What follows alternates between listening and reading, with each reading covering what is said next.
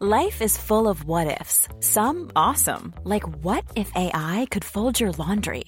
And some, well, less awesome, like what if you have unexpected medical costs? United Healthcare can help get you covered with Health Protector Guard fixed indemnity insurance plans. They supplement your primary plan to help you manage out of pocket costs. No deductibles, no enrollment periods, and especially no more what ifs. Visit uh1.com to find the Health Protector Guard plan for you. I'm Sandra, and I'm just the professional your small business was looking for. But you didn't hire me because you didn't use LinkedIn jobs. LinkedIn has professionals you can't find anywhere else, including those who aren't actively looking for a new job but might be open to the perfect role, like me. In a given month, over 70% of LinkedIn users don't visit other leading job sites. So if you're not looking on LinkedIn, you'll miss out on great candidates like Sandra. Start hiring professionals like a professional. Post your free job on linkedin.com/people slash people today. Imagine the softest sheets you've ever felt. Now imagine them getting even softer over time. That's what you'll feel with Bowl and Branch's organic cotton sheets. In a recent customer survey, 96% replied that Bowl and Branch sheets get softer with every wash. Start getting your best night's sleep in these sheets that get softer and softer for years to come. Try their sheets with a 30-night guarantee. Plus, get 15% off your first order at bowlandbranch.com. Code BUTTERY. Exclusions apply. See site for details. Hej och välkomna till ett nytt avsnitt av Kära barnpodden. Föräldrar frågar och vi försöker svara. Och vi är Mona Göransson till exempel. Hej, Vem är du? jag är mamma, farmor, mormor, hustru. Men jag är också sjuksköterska, barnmorska, vårdlärare, doktorerad, legitimerad psykoterapeut. Det? Otroligt mycket. Ja. Så gammal är du kan Så- man också säga. Ja, väldigt gammal. Och som alla vet så är erfarenhet bygger ju på att man är lastgammal. Ja. Och jag är samma, det är så kul med oss för vi har exakt samma titlar, kan räkna upp exakt samma saker. Så det betyder att vi jobbar med en podd där vi svarar på föräldrafrågor och även mor och farföräldrar och även alla andra som vill ställa frågor om barn och utveckling av barn. Och att vi står på en trygg plattform av vetenskap i våra kunskaper och beprövad erfarenhet, vilket legitimationen innehåller. Så vi kör direkt. Nu ska vi Ja. faktiskt ta lite ett, en, ett ganska kärnfullt och snabbt mejl som har kommit här som heter, där avsändaren heter Tatjana och hon skriver så här. I en episod av Kära barn, och då vill jag trycka på att det är mycket gamla avsnitt, det ligger bland dem, inte här just nu den, i våran fina nystart som började i mars. Utan där står det så här, ni nämner marshmallow-testet. Den har visat sig vara fel. Läs gärna, eh, läs gärna senaste undersökningarna om det. Och det har Mona gjort. Ska vi börja med vad marshmallow-testet stod för i 30 år? Ja, det är faktiskt så att det är en 30 år gammal forskning på det. Och det var ju ett test där man erbjöd barn en kaka eller en marshmallow eller något godis. Och så skulle man låta barn, säga till barnet att du får inte röra den här medan jag går ut. Så, Men om du avstår så, ja, så får du hela biten. ja, och en till. Va? Ja. Och då var det så att man filmade barnet och så såg man att vissa barn åt upp den direkt. Andra barn våndades, kanske slickade, tittade, kanske åt den till slut. Och vissa avstod. Och så test, försökte man följa upp det här och då kom man fram till att barn som klarade att avstå skulle längre fram i livet alltså ha en god självdisciplin och kunna avstå från omedelbar till, tillfredsställelse och det skulle då vara, göra att man blir mer framgångsrik. I 30 år var det här en sanning. Ja, verkligen. Och eh, att det finns alltså ett samband mellan självbehärskning och framgång. Och, men då kan man säga att när man sen tittar lite annorlunda på det här 30 år senare, man har ju också fått andra kriterier för forskning, så tittade man och kontrollerade vad hade barnen för livssituation. Alltså vad kommer man från, från socioekonomisk bakgrund? Hur, finns det trauma? Finns det andra orsaker i barnets miljö som kan påverka testet? Och det har ju visat sig att det är klart att om man lever i en väldigt fattig miljö och inte har tillgång till godis så är det klart att man tar tillfället i akt. Har man också erfarenhet att vuxna lovar saker och sen inte håller det så är det klart att man äter upp direkt. Och då visar det sig att om man helt korrigerade för det här, alltså justerade barnets olika familjeförhållanden så såg man inga skillnader.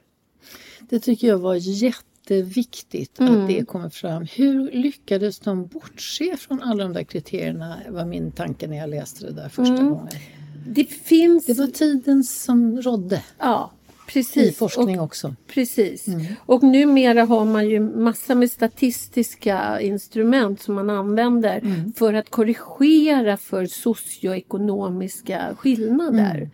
Och man försöker ha liknande jämförelsematerial. Va? Mycket större eh, Precis. bredd blir det på det då. Så att eh, man kan säga att alltså ät marshmallowen så fort det bara går och be att få en till. Eller hur? Och lycka till i livet. Jag tycker det är strångt att de drar tillbaks eller, eller korrigerar. Men jag är tror att man, det är väldigt viktigt när man läser forskning att mycket är ju det vi vet idag. Ja. Och att naturligtvis så är, lever vi i en föränderlig värld. Ja.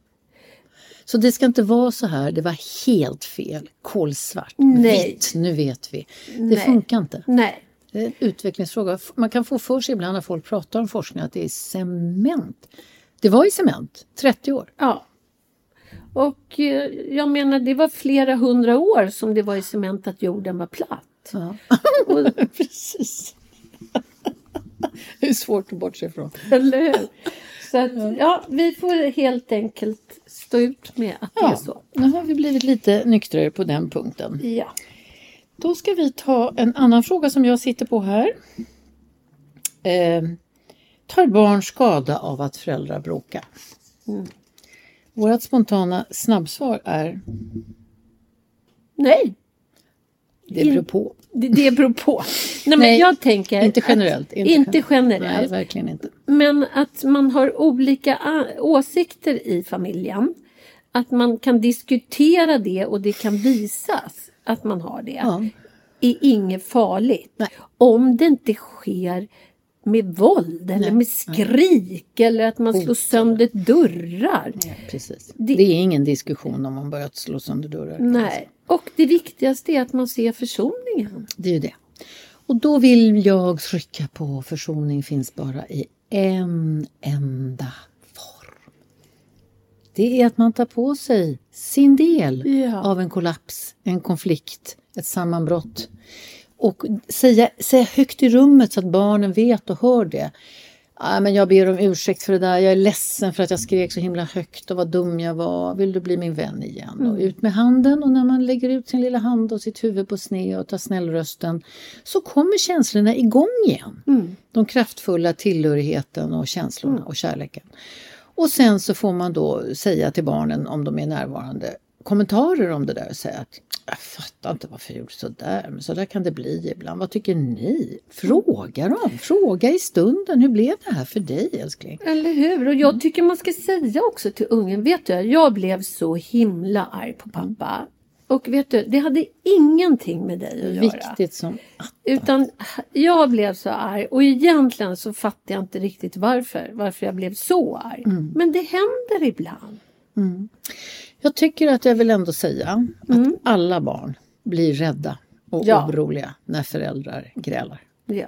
Det tror jag inte är en åsikt, det är en sanning i världen att barn är maktlösa i den vuxna världen. Och de är ännu mer maktlösa när den börjar gunga.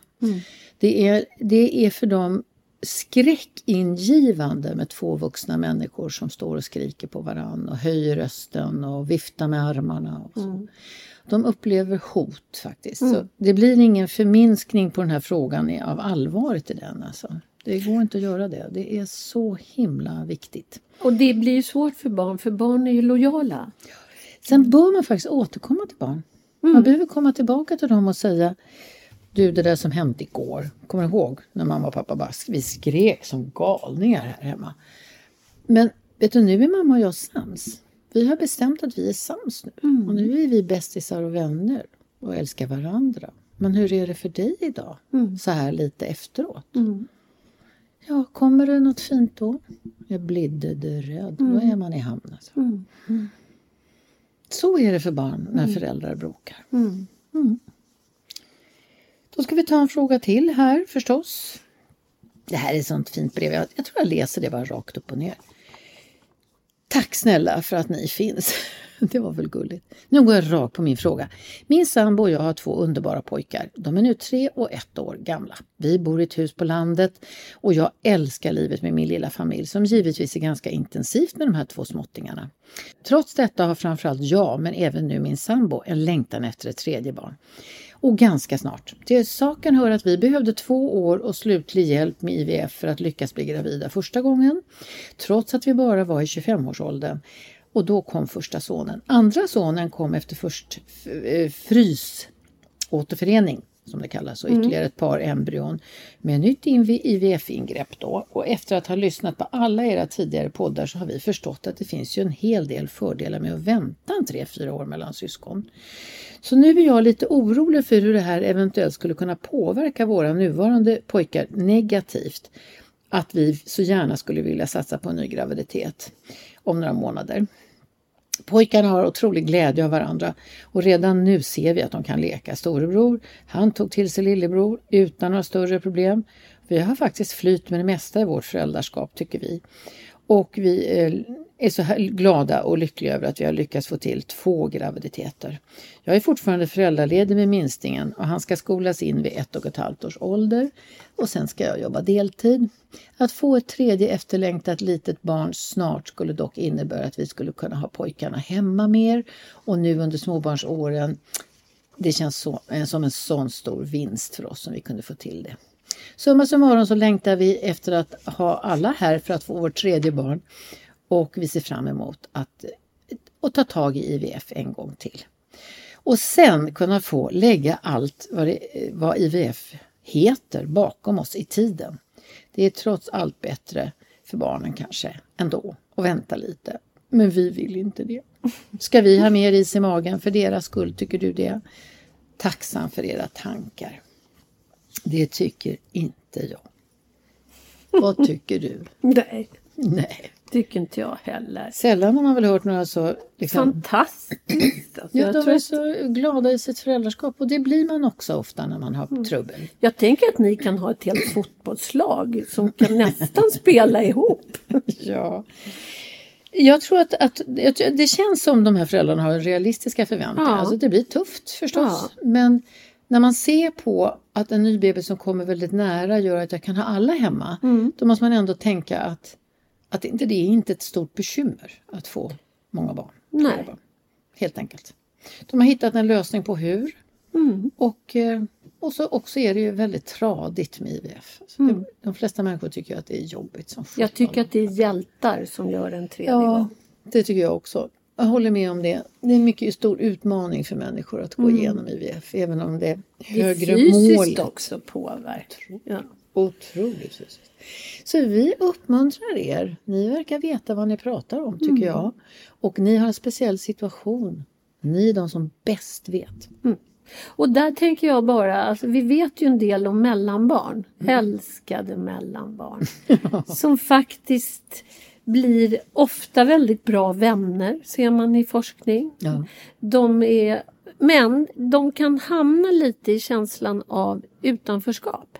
Nu är ju de så små, men att man kan bara ha det i tanken. Ja, det kan man ha i tanken och så kan man tänka att det kanske är också att det blir en stor förändring om det blir en flicka den här gången. Så kommer det bli ytterligare en sorts förändring Ja. som gör ettan till den unika ettan och trean till den unika trean. Och då måste mellan ma- få lite extra. Ja, Och kanske lite ensam mammatid så fort det är möjligt att göra det. Precis. Hem- Men jag känner att de här föräldrarna kommer fixa det. De har resurser för det, jag är helt Ja. övertygad om det. Vad kul! Lycka till! Snälla! Skicka ett mail när ni har fått den tredje och berätta vad det blev. Ja, det vore kul förstås. Mm. Så var det med det. Nu ska vi prata om hur vi tror att det bety- vad det betyder för ett barn att byta förskola, Mona. Mm. Vad vet du om det? Ja, vad säger du? Bollar hon tillbaka direkt här. Ja, Nej, men jag tänker att det är väl naturligtvis en period som kan vara jobbig. Men jag tänker att barnet med stöd och hjälp klarar det. Verkligen. Det, att byta förskola är inget problem. Nej. Däremot kan man få anslå mer tid, hög nivå av empati, stå ut med sorg och separation. För det är allt det som barnet upplever. Ni upplever inte det. Om ni flyttar från en ort till en annan ort så löser sig när man får ett dagis så löser det sig. Förskola, perfekt, flyttar in där. För barnet kan det vara väldigt starka känslomässiga upplevelser men de är inte farliga och de är inte skadliga. Men har jag min bästis på gamla förskolan så har jag min bästis. Och jag kan inte under fem års ålder tänka ut att ja, men jag kommer till 24 nya barn. Vad kul! Alltså det är inte tal om det. Jag kan bara konkretisera det som jag lämnar. Jag vet hur det är här. Jag vet att Agneta är min bästa fröken. Barn är ju vanemänniskor. Verkligen precis som vi alla. Ja. Ursäkta. Eller hur? Men det kommer inte skada. Nej. Och det är viktigt. Och när ni ska flytta så vore det ju jättebra om ni inte, jag måste verkligen säga det. Men vet du vad? Det finns en förskola dit vi ska flytta och mamma och pappa var där och tittade och det är Jättebra. jättefint. Ah. Säg som det är. Vi ska flytta. Då betyder det att du ska byta förskola. Hur blir det för dig? Ända ner ett och ett halvt, två år, säg det. Vänta på reaktionen. Va? De vet ju inte ens vad det är. Men jag tycker också att man ska lägga till. Jag kommer att vara med dig. Ja, Jag kommer att hjälpa dig. naturligtvis. Det är inte så att jag ska lämnas första dagen som jag är van att man gör nu. Man För skola förmodligen in. har den här lilla glömt inskolningen. Ja, det är klart. Men att säga det också, att det blir en ny inskolning. Ja. Vad mysigt. Då får jag vara Ja. med dig flera dagar på det där Precis. nya. Mamma vill ju kolla hur det är. Vad roligt. Och pappa. Och säga sådana saker hela tiden. Och att vi flyttar och vi är så glada för att vi ska flytta. Om man har tur. Och det är en glad flytt. Och vi säga hoppas. Att, ja, alltså kanske bättre allt. Bättre flytt, bostad, bättre jobb, bättre någonting. Och vi tycker det är toppen och vi har bestämt oss redan. Men det är jätteintresserad är jag för att höra. Vad tycker du? Du är dum. Ja. Det Eller hur? fattar jag vet du. För du, du förstår ju nu när mamma berättar att vi ska byta förskola på dig. Mm, vi får se hur det blir. Men jag fick en idé. Vi kanske kan köra förbi någon dag. Kolla lite. Man vet aldrig. Och ha lilla så här, vet du vad? Vet du vad? Rösten. Vet du vad? Det är någonting som barn går igång på med en gång. Och att man tycker att det är en bra sak. Vilket inte hindrar att minsta ledsenhet som kommer upp eh, tas emot med yttersta respekt. Liksom. Jag kan verkligen förstå. Och vad konstigt det är när man inte känner igen sig. Och sådana saker. Så jag tänker att eh, Tid för sorg måste man bjuda på till barnet. Barnet separerar från vanor, ritualer, rutiner, rummen, doften, platsen och älsklingsfröknar. Och vad händer då med barnet? Ja, det går ju inte att bli något annat än sentimental och eh, ledsen. Och det betyder att det måste finnas utrymme för det. Och sen första tiden om det verkligen är en kär och väldigt viktig relation och ni inte flyttar så långt, kanske inom samma stad eller något, så se till att underlätta för barnet och dess bästis att träffas. Hämta, lämna, kom över. Det kanske sinar sen efter att man har nya bästisar och, och sådär. Troligen. Troligen, eller ja det gör det ju. Men ändå i början att det finns en möjlighet. För jag tänker förskolan, man är ganska liten. Ja, precis. Så barn är väldigt olika och en del visar inte så mycket, säger inte så mycket och andra har väldigt stark känsla för det där. Så respekt och utrymme, det är det som behövs när man byter förskola. Och tröst. Ja, och tröst förstås när man blir ledsen. Mm. Hur bästa anknytning har jag skrivit här i hörnet. Selma skriver Hej Louise, jag har följt Kära barnen sedan starten och jag bär med mig mycket av klokskap i mitt jobb som lärare. Och nu väntar jag mitt första barn. Hon har lyssnat innan hon hade barn. Grattis! Ja, för vi vet ju, alla har ju varit, vi har alla varit barn. Vi kommer ihåg massa Och vi har alla fått vårt första. Ja, till slut. Nu väntar jag mitt eget första barn till sommaren och jag skulle vilja få sammanfattat era tips för, en öka, för att öka tryggheten och anknytningen den allra första tiden. Amma och sånt och ha hud mot hud, det har jag förstås uppfattat.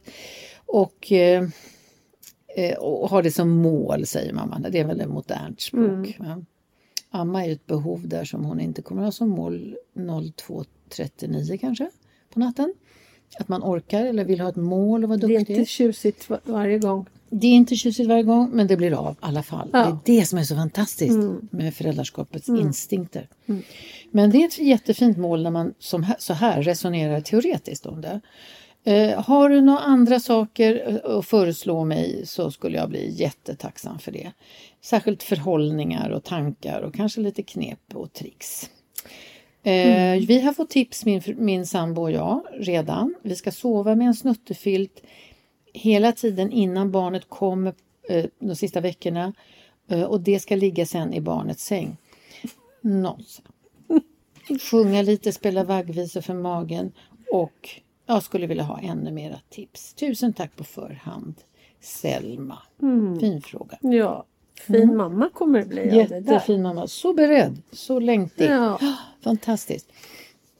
Jag tänker att eh, allt det där som hon redan vet kan hon göra. Mm. När det gäller att snusa på den där filten så kommer den ha en trösterik effekt med feromonerna från föräldrarna. Men den behövs i stort sett bara om man separerar ut sig från barnet. Ja, om barnet hamnar av någon anledning på neonatalavdelningen. Till exempel. Då är det ju viktigt. En fantastisk sak då. För annars så är det ju absolut så att mamma och pappas bröst är det absolut bästa feromonerna.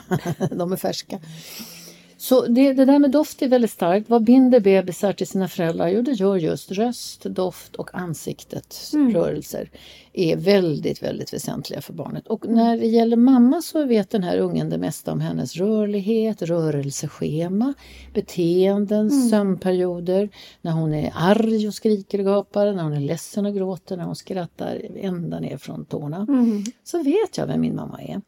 Så då är det väldigt mycket ljud kopplat till allt det där. Men rörelseschemat är också väldigt kroppsupptaget. Så att pappa han har en röst som jag kan vid det här laget. Det är de flesta föräldrar. Vi kan bara prata om den största gruppen om det. Och anta att det finns sånt. Så att eh, i övrigt så tänker vi, var där. Var där.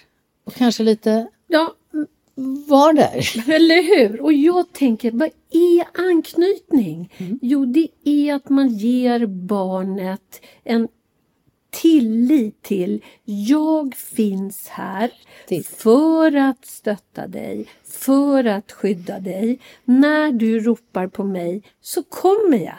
Alltid.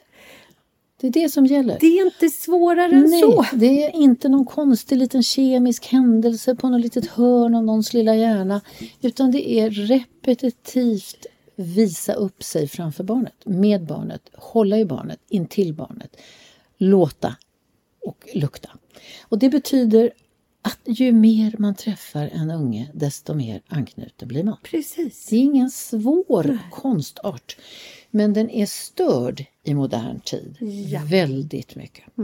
Och det hindrar inte. Pappa ska ju vara också mycket nära. Mm. Det är väldigt många papper idag. Har ni förmånen att ha aktiv mormor, morfar, farmor, farfar, Mm. Syskon. en av dem eller flera syskon. Mm. Låt dem också komma nära Det och ge barnet signaler om att vi är också här.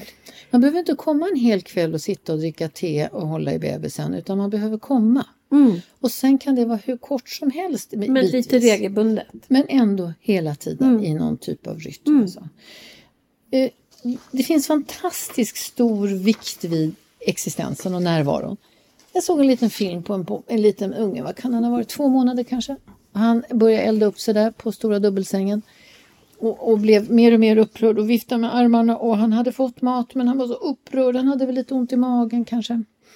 Då kom hans mamma in i rummet och sen, han låg på ena kanten av sängen och hon la sig på, långt ifrån honom, minst en och en halv meter. Och han blev lugn. Han slutade direkt. Ja. Och tricks och knep som man kan få barn lite lugna med det är ju ofta det som många av de så kallade naturfolken har visat oss. Ett par läppar på tinningen på bebisen och en konstant brummande.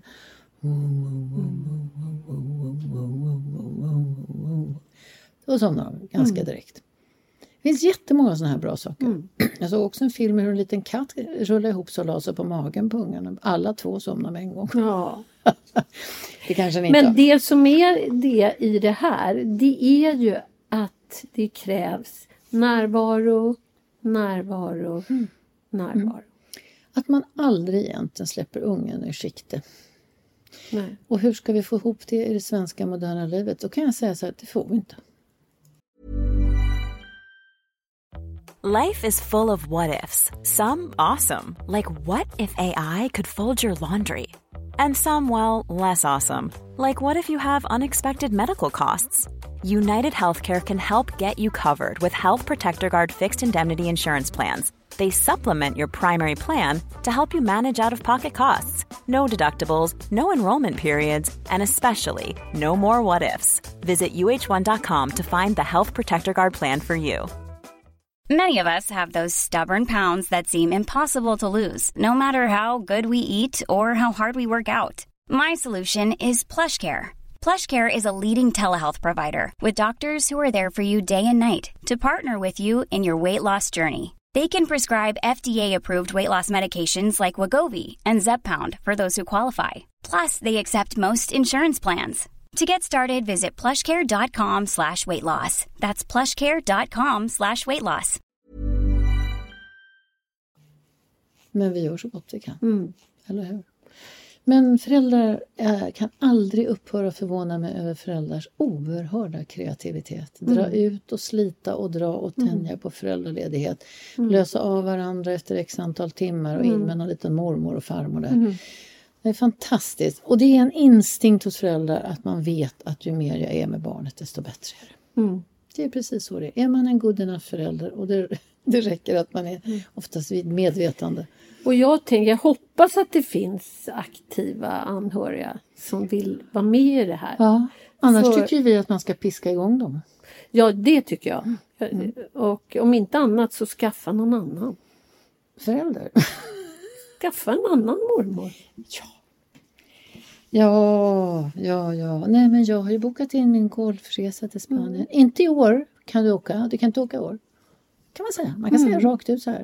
Nu har vi fått en liten bebis mamma. Nu kan du inte spela golf den här våren. Nej. Hur blir det för dig mamma?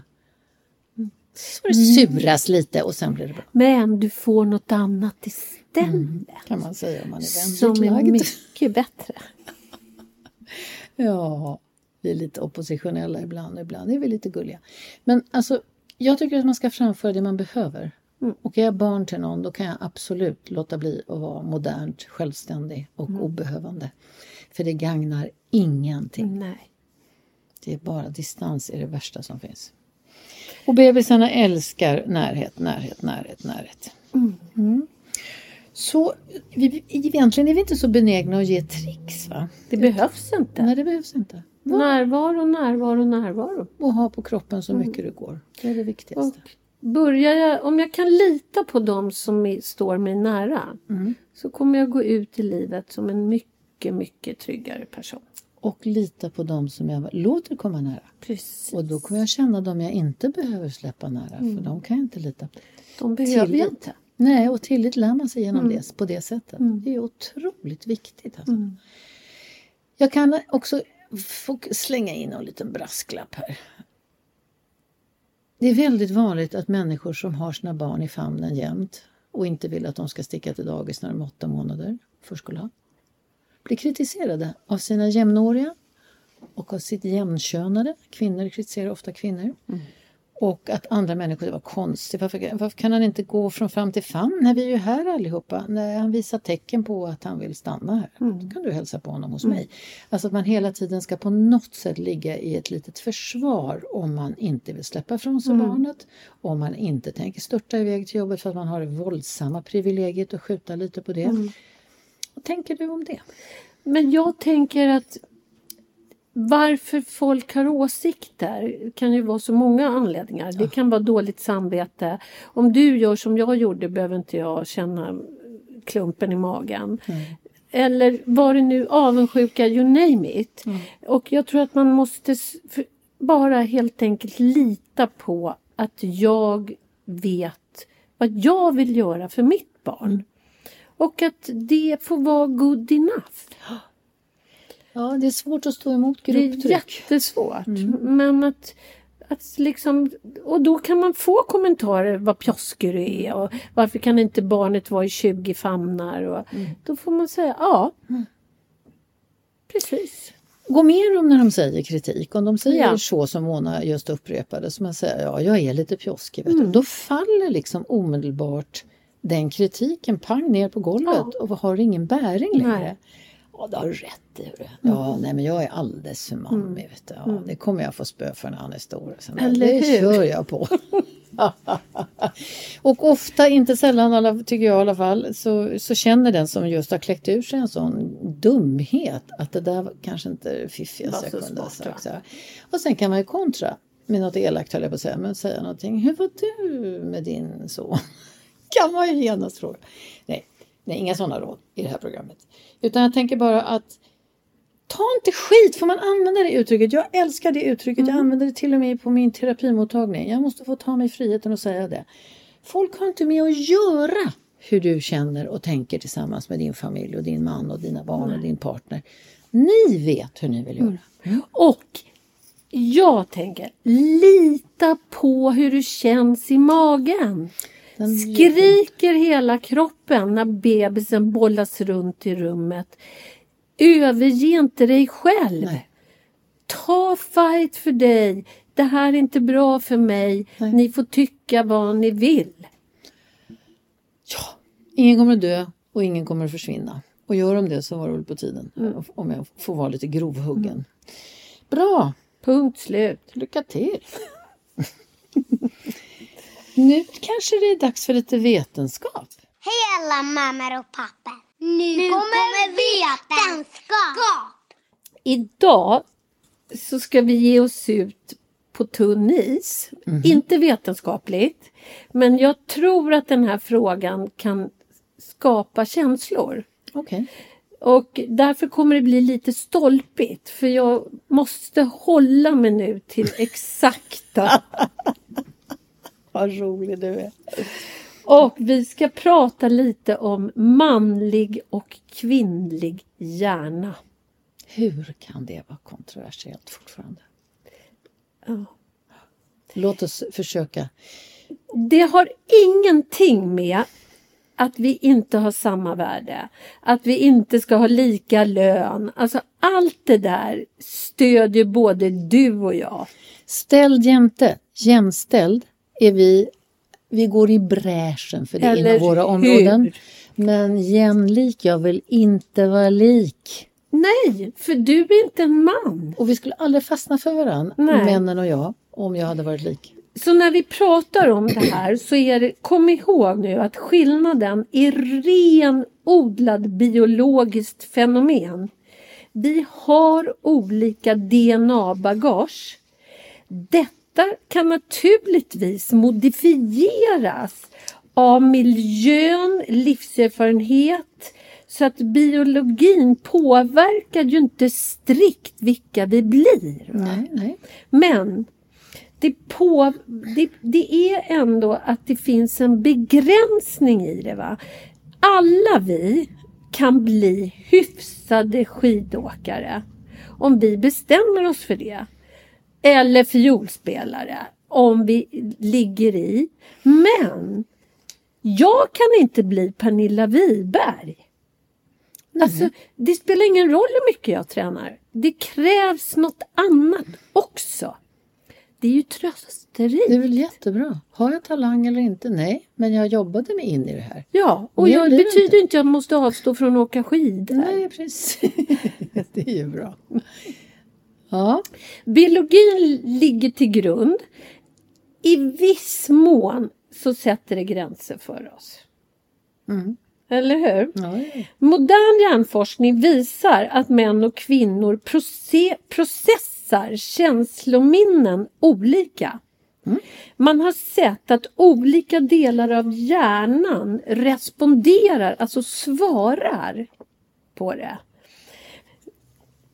Och det här är viktigt ur jämställdhetssynpunkt. Ja. För forskning bedrivs fortfarande i huvudsak på män. Ja. Så att den här kunskapen är viktig framförallt för kvinnorna. Så att det ska bli korrekt. Liksom. Alltså vi, vi responderar inte på samma sätt som män. Nej. Och det vet vi ju i läkemedelsforskning. Ja, verkligen. Att läkemedel som provas ut på män kan ju nästan ha giftiga effekter på kvinnor. Jag fattar precis. Och Ja. nu börjar vissa forskningar fatta det också. Var kommer den här informationen ifrån? Ska vi berätta det? Ja, det finns, en, det finns ju många hjärnforskare som håller på med det här. Jag känner ju till en svensk hjärnforskare som heter Marcus Heilig. Och han har skrivit om det här ihop med andra hjärnforskare. Det, och Samlingsvolym på det. ja, och Vad heter den då?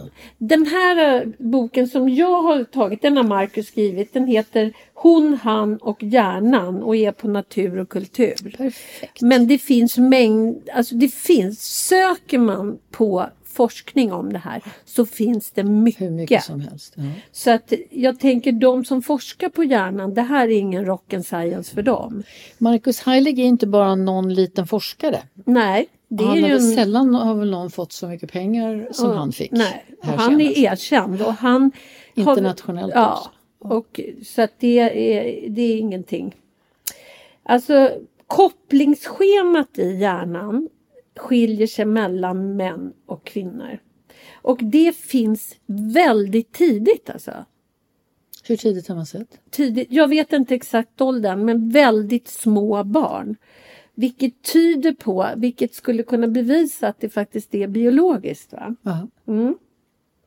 Det gör ju att vissa nätverk i hjärnan mycket lättare aktiveras. Och om ett nätverk i din hjärna aktiveras lättare och på en man så är det andra saker som aktiverar nätverket. Så blir det ju olika. Alltså, och man kan se att det hör ihop med sinnesintryck, kroppsrörelser. Skillnaden i hjärnans olika center, alltså det hur de pratar, alltså hur de kommunicerar med varann. Kvinnors hjärnor är organiserade så att båda hjärnhalvorna snabbt kommunicerar. Det resulterar, resulterar i att kvinnor är överlägsna i förmågan till till exempel uppmärksamhet, komplexa sociala stimuli, ord, ansikten och att läsa sociala situationer. För man har så mycket kommunikation mellan, Mellan hjärnhalvorna. Då har man såna här trådbildningar. Ja. Kommunikanter kallas de väl för. Men så jävla ryamatta hos kvinnor. Ja. Däremot är ju män överlägsna på att bearbeta spatiala problem. Ah. Alltså samt snabbt och effektivt alltså, bi, hitta sinnesintryck kopplade ihop med motorisk respons Och spatial betyder? i rummet då. Ja. Ja. Och om de har en snabbare, man kan tänka reflex eller vad det nu är. Och jag Skulle de kunna reagera jättesnabbt på ett olyckstillbud? Och så Ja, eller fara. Och föra hot och risk? Och ja. det skulle ju kunna förklara till att man ibland upplever att män snabbare blir aggressiva. Alltså det, För det är är ju försvar. ja. Och de har mer muskler på kroppen, större muskler än vad vi kvinnor har. Precis. Och hur Det är ändamålsenligt. mycket vi än tränar så kan vi inte uppnå samma kapacitet Nej, muskelmässigt nej. som män. Men det finns en inordning helt enkelt som handlar i grunden nästan uteslutande om att överleva. Ja, och våran hjärna är i grunden inställd nästan bara på det. Och det tycker jag visar om du tar en bebis som är fyra minuter gammal. Du lägger den på mammans fötter. Då kommer bebisen att kravla sig upp till bröstet. Hålla på, som man ju ser i lilla babyvagnen och sängen. Upp med benen, tryck med fötterna, tjup, tills de sitter fast med huvudet i någonting. Och då blir, de lugna. Ja. Så Fantastiskt. jag tänker att vi kommer återkomma till det här. Jag tycker faktiskt att vi ska göra det i varenda avsnitt. Den här boken kan vi inte ta oss igenom den? Jo, Det vore ju jätteintressant. det eftersom är det ett har- mycket intressant ämne. Ja. Fantastiskt intressant. Ja.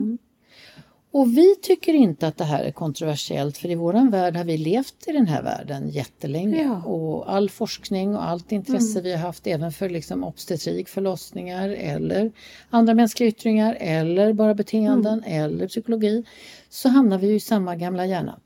Och den är ändamålsenlig våran hjärna. Precis. Men den är inte så van vid alla moderna yttringar för den är rätt gammal hjärnan. Den är gammal och det kommer förmodligen, om vi sitter här om 10 000 år, så kommer vi troligen att ha andra resultat. Precis. För vi förändras ju. Och just då, om man kan lägga ner en del yttre, ytterlighetsfunktioner och bygga upp lite Ja. andra mindre. Precis. Alltså det är jätteintressant. Ja. Och hjärnforskningen har ju sista 30-40 åren fått en fruktansvärd skjuts. Ja. Eftersom man nu kan fotografera arbetet i Ja. hjärnan. Det kunde man Och inte förr. vi får ju mer och mer fina metoder Ja. att titta in i hjärnan medan den arbetar. Just precis. Fantastiskt. Ja. Vad roligt! Tack så mycket! Det var forskning så det heter duga. Mm. Kan vi ta en sista fråga? Ja. Det gör vi. På detta avsnitt. Vad intressant det där var Mona. Tack snälla du. Här kommer en superkort fråga. Hur hjälper jag mitt barn bäst när hon känner sig kritiserad, när hennes ego blir sårat? Tyvärr fick vi ingen ålder på barnet. Vad ska man tänka? Man kan tänka så här. När blir en människa sårad och kränkt och liksom mår dåligt? Det är nästan alltid i samband med kritik. Jag skulle inte säga att det är för att vi stoppar dig nu. Nej, du ska klä på dig först och nu ska vi åka till parken och mormor väntar och bilen står och allt det där. Då blir man arg. Det är någonting annat. Eh, Men när man blir attackerad i någon form. För mig ingår alltid en attack i att, att bli kränkt och känna sig sårad. Och att vara fel. Ja, och kritik som levereras bör från föräldrahåll innehålla ord som anger att din handling var inte bra. Precis. Så här gör vi inte. Istället för att gallskrika Är det du nu igen och igen ska du och hur kan du Och glömma du jackan? är väl alltid. Hela du är fel. Ja, då Ja. skadar man barnet. Lite inlindat, lindat mamma, men eh, det är det första vi säger är granska dig själv. Vad är det som kommer ut genom munnen på dig och pappa och syskon till det här barnet? Är det attacker på individen? Är det kritik mot jag är? Det är jag som är, alltid är det jag. Då ska den här ungen vara ledsen och sårad. Mm. Det är jättehemskt att bli dissad som individ. Om det är en ett otroligt liten förnäm liten dam eller herre som tycker att de är värda all uppmärksamhet och kärlek i världen och absolut inga korrigeringar. Då får man undra hur ni har uppfostrat barnet, eller fostra tycker jag är ett bättre ord. Uppkommer de själva, alltså, men fostra. Och då kan man undra om det är någon som är höjd till skyarna och alltid behandlad med silkesvantar och jämt, jämt, jämt får företräde och kallas för bortskämd på bondsvenska. För då blir man lite känsligare för att någon plötsligt inte tycker att man är jordens salt och mittpunkt. Eller hur? Ja, alltså det är ju inte svårare än så att för mycket av någonting är inte så bra. För lite är inte heller så bra. Så att vi hamnar i mellanmjölken. Och alla människor letar just efter den punkten. Det är lagom. Jag får ibland uppmärksamhet och beröm och ibland så får jag kritik fast det är inte så farligt men sen går vi tillbaks. Jag kan bli så ledsen och ibland ingripa faktiskt när jag går förbi, du vet alla de här lådorna med godis som finns i varenda butik. Mm. Ja, det vet jag. Och jag, jag tror faktiskt att vi har pratat om det här förut du och jag. Alltså en liten unge som står framför de här och gallskriker. Förstås. Och så hör man en förälder som säger Det är väl märkvärdigt att du alltid ska ha godis för du vill ju inte ha godis.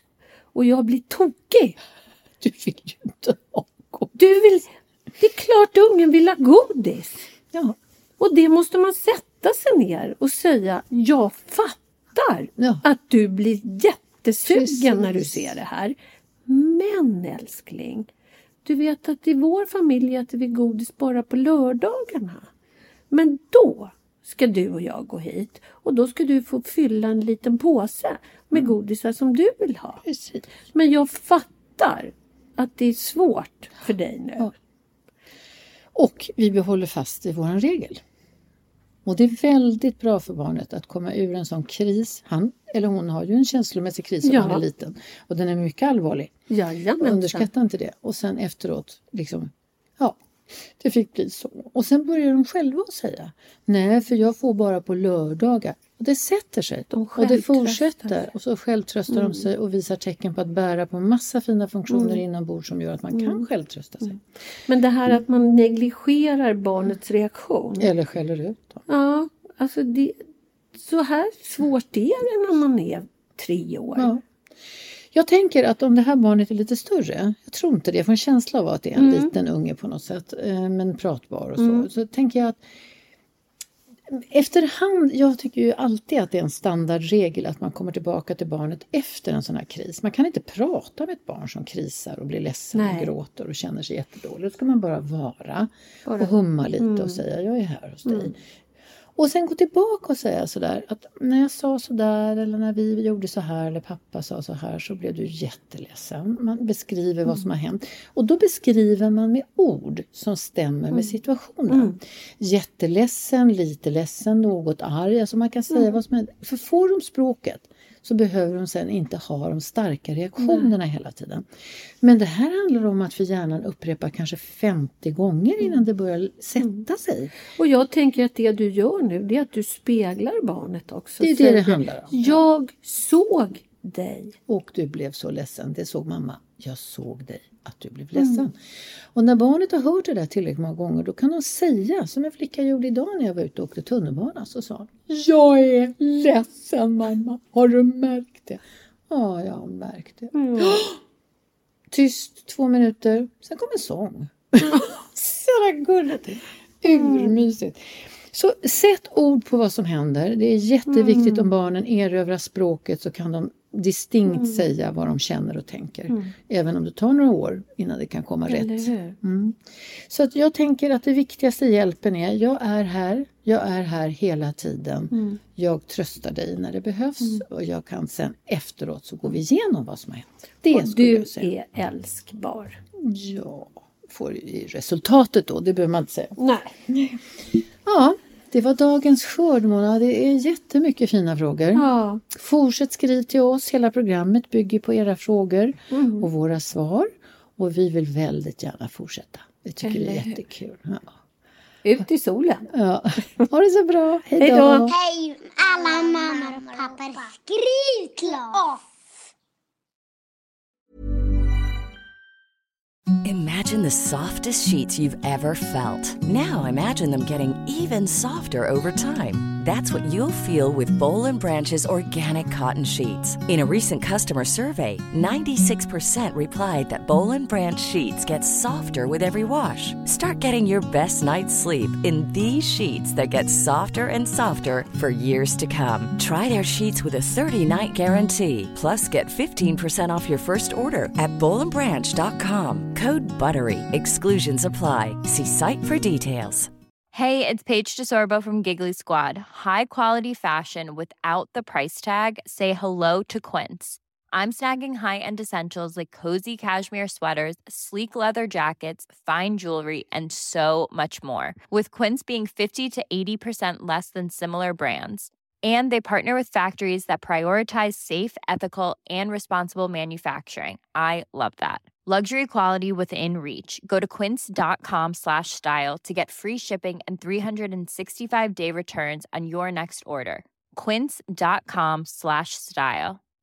Hi, I'm Daniel, founder of Pretty Litter. Cats and cat owners deserve better than any old fashioned litter. That's why I teamed up with scientists and veterinarians to create Pretty Litter.